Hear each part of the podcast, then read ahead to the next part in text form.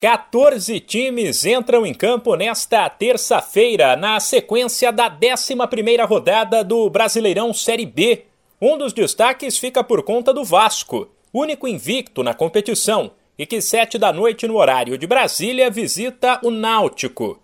A expectativa é pela postura do time da Colina, após a surpreendente saída do técnico Zé Ricardo, que no domingo, após receber uma proposta do futebol japonês, pediu demissão no mesmo horário, sete da noite, serão mais duas partidas. Após o adiamento do duelo com a Chapecoense, o Londrina recebe o Tombense, confronto direto entre equipes que tentam se afastar da zona de rebaixamento, assim como Vila Nova e Brusque.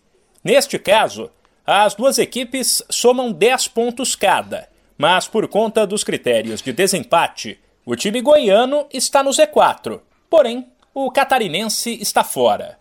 Às oito e meia da noite desta terça serão mais dois jogos pela Série B. Tem o duelo paulista entre Ituano e Ponte Preta. Mais uma partida entre equipes que lutam para não cair. Além de Criciúma e Sampaio Correia. E às nove e meia serão mais dois jogos.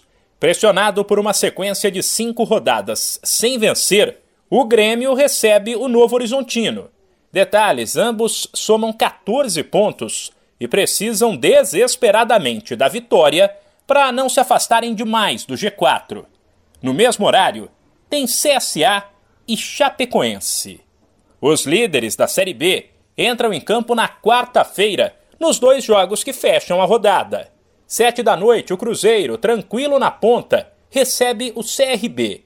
A Raposa soma 25 pontos contra 19 do Bahia, vice-líder, e 18 do Esporte, terceiro colocado, Equipes que medem forças às nove e meia em Salvador.